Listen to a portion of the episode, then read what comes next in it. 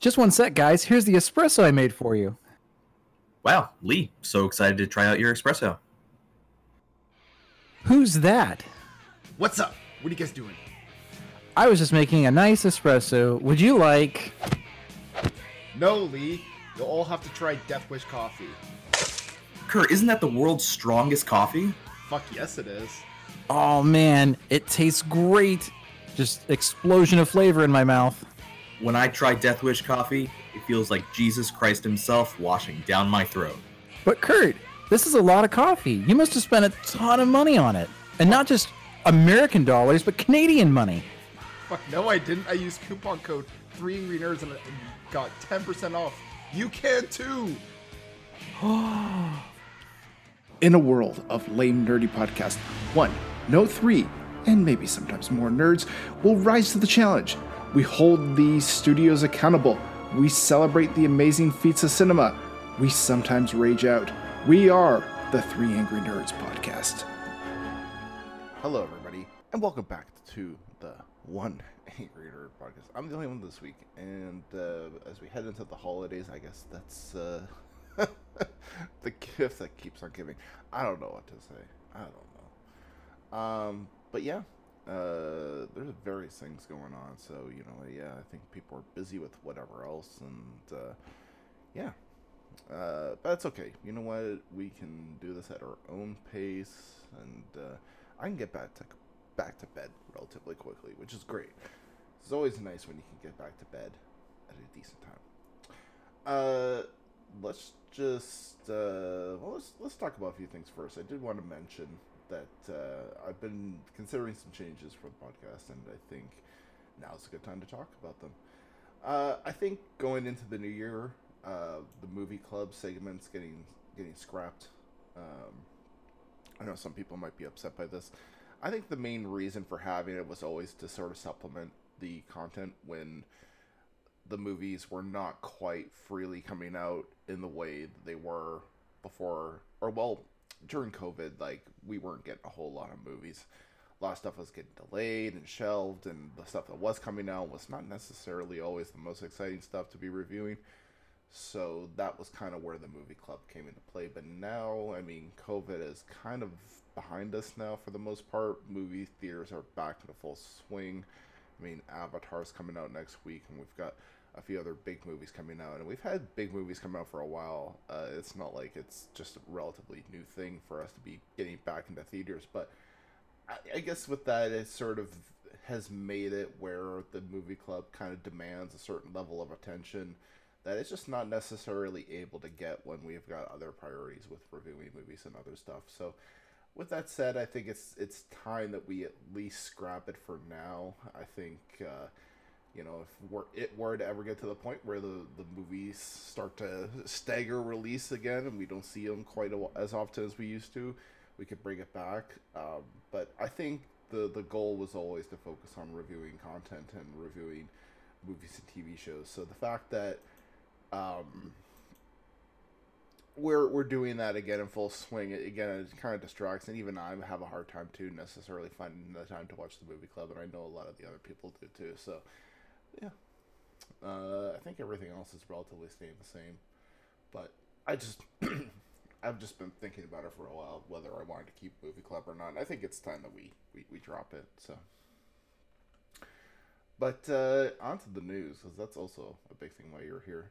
Uh, Marvel Studios may delay a number of 2023 and 2024 projects as they look to focus on quality over quantity. Uh, this comes from the Cosmic Circus.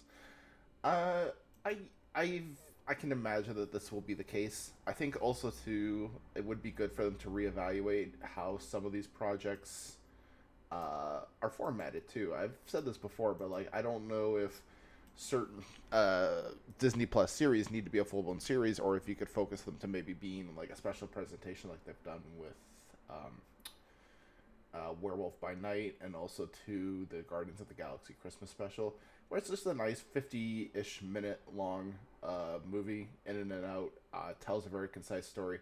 I, I do think that maybe some of these special projects presentations could be a bit longer. Um, you know i don't know. Maybe for me like i guess under an hour seems a little too short. Like I'd be even be fine with some of these being like 90 minutes long or something like that. But um, yeah, they did say that one thing that is definitely coming is Wonder Man, which sure, Wonder Man, I could see that. Um, but then yeah, I I think uh, we've seen a lot of Marvel content over the last two years or so, and it's not always been great. And in fact, some of it feels rushed.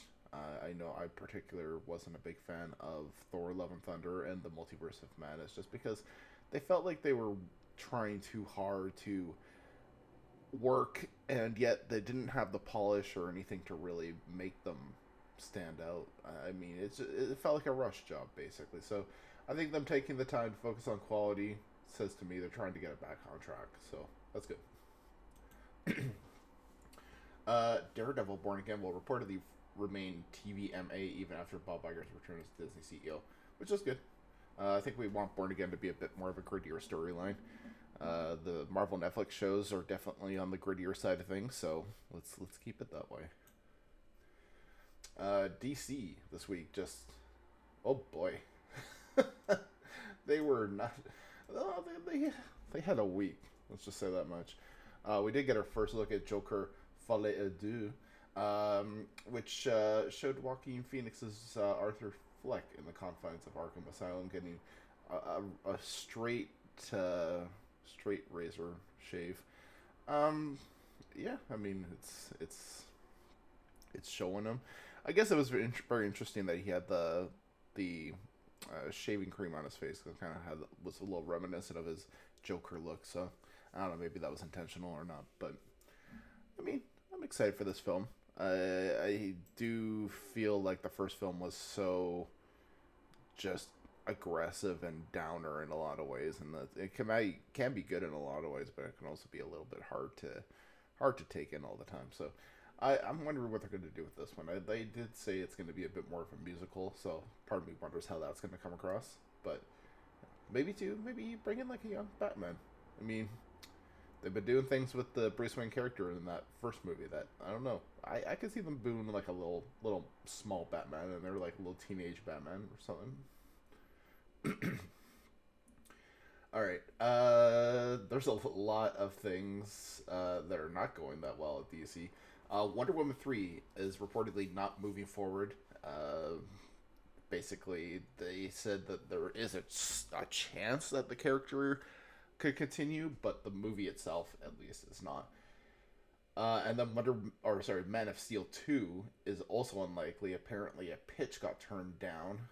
Um, and then Jason Momoa possibly eyed for Lobo, although he will not be continuing on as Aquaman, which, sure, I mean, uh, this basically is saying the DCU is is dead, uh, as as we know it. I mean, I guess I'm not too surprised, but uh, I know some people are going to be very upset by this. I do hope that they bring in some of the actors uh, and some of the characters again. That would be ideal if they can. Um, but yeah, uh, Henry Cavill did have Warner Brothers approval to announce Superman's return uh, in the Black Adam movie, but uh, despite his return, uh, there was a pitch for a Man of Steel 2, and Warner Brothers turned it down. So, uh, you know, showing that his his return in Black Adam wasn't fully an indicator that he was going to be having a movie again and it seems like there was a lot of jumping of the or pulling the trigger a little preemptively there on that. Um. Yeah. Also, too, like there's a reportedly talks of a Justice League sequel with the Snyderverse actors. Again, that was that was before this whole shakeup, so that's probably not happening now. And then the thing with this Wonder Woman news was Patty Jenkins reportedly walked away from the third film. Um, so and there's a rumor going around right now that like she sent an email to a Warner Brothers executive and and linked to him the the uh, Wikipedia page for a story arc, so showing that this Warner Brothers executive didn't quite understand what a story arc was. Um, although again, Gal Gadot could return as Diana Prince. Um, I- I think she's good as Wonder Woman. I don't think she necessarily will be the only actor to ever embody that character. So, you know, if they do come in and they say, "Well, let's let's change up Wonder Woman," I'm totally okay with that. If they brought her back, I'd be okay with that too. Uh, we talked about the Man of Steel getting turned down. One of the brothers apparently turned down the sequel uh, script from uh, Peaky Blinder scribe Steven Knight. So, who knows what that would have looked like? I'm kind of curious because Steven Knight has some interesting projects under his belt. Um, I do think that uh, you know it would have been interesting to see what he what he had. Um, yeah, he's a pretty good screenwriter, though. I mean, he's worked on quite a bit of stuff. Uh, he worked on the Tom Hardy film Locke and Pretty Little Things, but he also did that movie Serenity from 2019 that a lot of people did not like. So, excuse me. excuse me. Um, so he's got a few hits and misses. So I'm guessing this probably was a little bit more in the miss column, but who's to say? Uh, there was apparently a Crisis on Infinite Earths movie that was in development prior to the DCU reset. This uh, was under the Walter Hamada regime. Um, I was curious because, yeah, Crisis on Infinite Earths is a big story and would have been interesting to see. At the same time, too, I don't know if I necessarily have faith that a big story like that could have been pulled off, but yeah. Uh, and then the Flash, uh, Warner Brothers has shot a number of cameos with Justice League actors, uh, including uh, Superman too. But they may or may not be used, so they have footage. But whether it sees its uh, sees that footage in, in theaters or not, that's that's the question. I I do feel like unfortunately if they're scrapping all these Justice League sequel plans and Man of Steel two gets you know nipped in the butt. I kind of feel like what's the point of putting in those cameos now if you aren't setting something up? But maybe they could do it as like a fun little like nod to those, actors and characters before they, you know, in some unceremoniously way, um, you know, get rid of them. So I don't know. I, I think it would be. It depends on how they handle it, but you know, if, if you were to like be like, oh yes, let's see more of Superman and Man of Steel two, and then that's not happening, that would kind of suck. But if it was like, hell, let's let's see, um, Henry Cavill as Superman one last time, sure, why not? Uh, and then also too, uh, it just keeps on piling up. Apparently, there's not going to be a Black Adam sequel or any of the spin-offs, so that's that's tragic especially because they seem so sure of that. But the movie did lose quite a bit of money, so there's that as well. Um, and then finally, the Dark Tower Prime Video uh, series is in the works from Doctor Sleep director uh, Mike Flanagan. He moved over from Netflix to Amazon Prime, which a lot of people were upset about because he's he's done a lot of great work in the Netflix space. But uh, yeah, he's trying to do a very ambitious and adaptation of the Dark Tower, which uh, I wish him luck. It's not the easiest thing to adapt. We've seen that with the movie that came out. Um, I think the TV series or video Prime Video series is probably the best way to handle it, just because of all the content. But we'll see how that goes. All right let's take a quick break and then we're gonna come back and uh, review one one series this week. Hey everybody, it's Curtis from the podcast letting you know that we're brought to you by Amazon Prime. Amazon Prime's got amazing content such as The Boys, The Expanse, The Marvelous Mrs. Maisel, Goliath, and so much more. Don't have to take our word for it. Go try out a 30-day trial of the service, see if you like it. If you want to stick around, they've got low introductory rates for new users who sign up and you're going to get a ton of other Amazon Prime benefits. So sign up today and check it out. Thank you for your time. All right, we're back. Uh, the only thing for review this week is Dragon Age Absolution. Unfortunately, there's some other stuff I've seen, but I can't quite talk about because it's under embargo. Um, but yeah, Dragon Age Absolution is I think out now, uh, and it's a great fun little Netflix series. Uh, it definitely seems to have come from the same team that worked on. Um, there was that um, Critical Role uh, Amazon Prime series. It seems like it comes from the same team because the animation style and the dialogue and everything seems very similar to the point where I was like, I think this is a little too on the nose. And as someone who's played the Dragon Age games, I did feel like maybe the plot uh, of all this and all the characters kind of felt a little diluted. It felt a little less Dragon Age and it felt a little more like generic critical role characters and storylines. Um, it it was good. I still had a fun time, but it just felt like it was lacking that identity of Dragon Age, and it felt like it could have been a bit more, I guess, in line with the games and stuff. I, I mean, I get it. It's an adaptation. You're trying different things, and you're trying things that are going to be in line with your sensibilities and styles, but it just felt like Dragon Age Absolution just felt a little too off from Dragon Age for me. Um, it tells a story of a big heist, and uh, it tells that story relatively well. There's a lot of interesting characters, and again, the visuals of the animation style are great.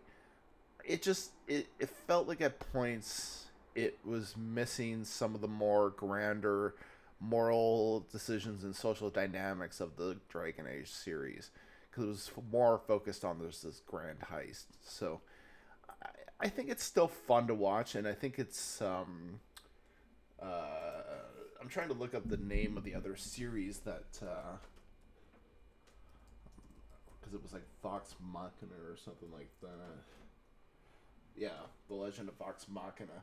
If you liked that on Amazon Prime, uh, you will probably like this too. Um, but yeah, I think I think it, I would have liked to see a bit more done with it. So let's see what they maybe do um, with a uh, with a with another season of this. But it, it, does get me kind of thinking like maybe they should do something like with Mass Effect or something like that, like some other uh, Bioware series. So okay. Uh, well, that is the only review for this week. Uh, let's jump into our movie club this week, which is The Day of the Beast. Bakken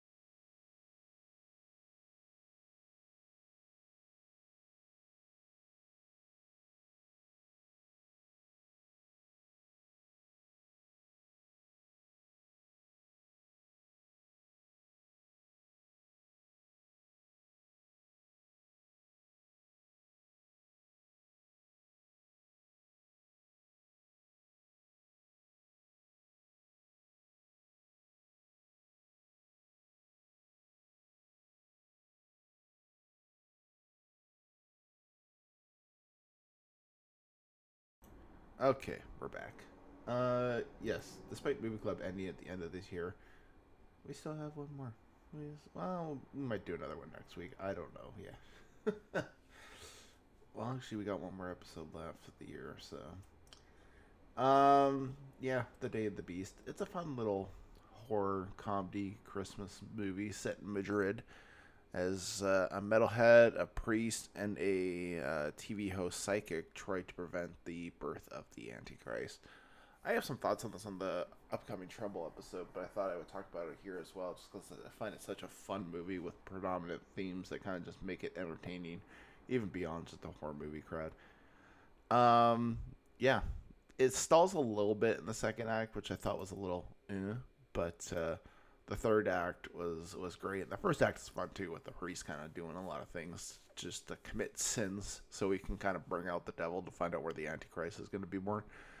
Um, and then yeah, when you get to the third act, it just gets wild and crazy, and there's walking goat demon creatures walking around. So I, I have a lot of fun with this movie.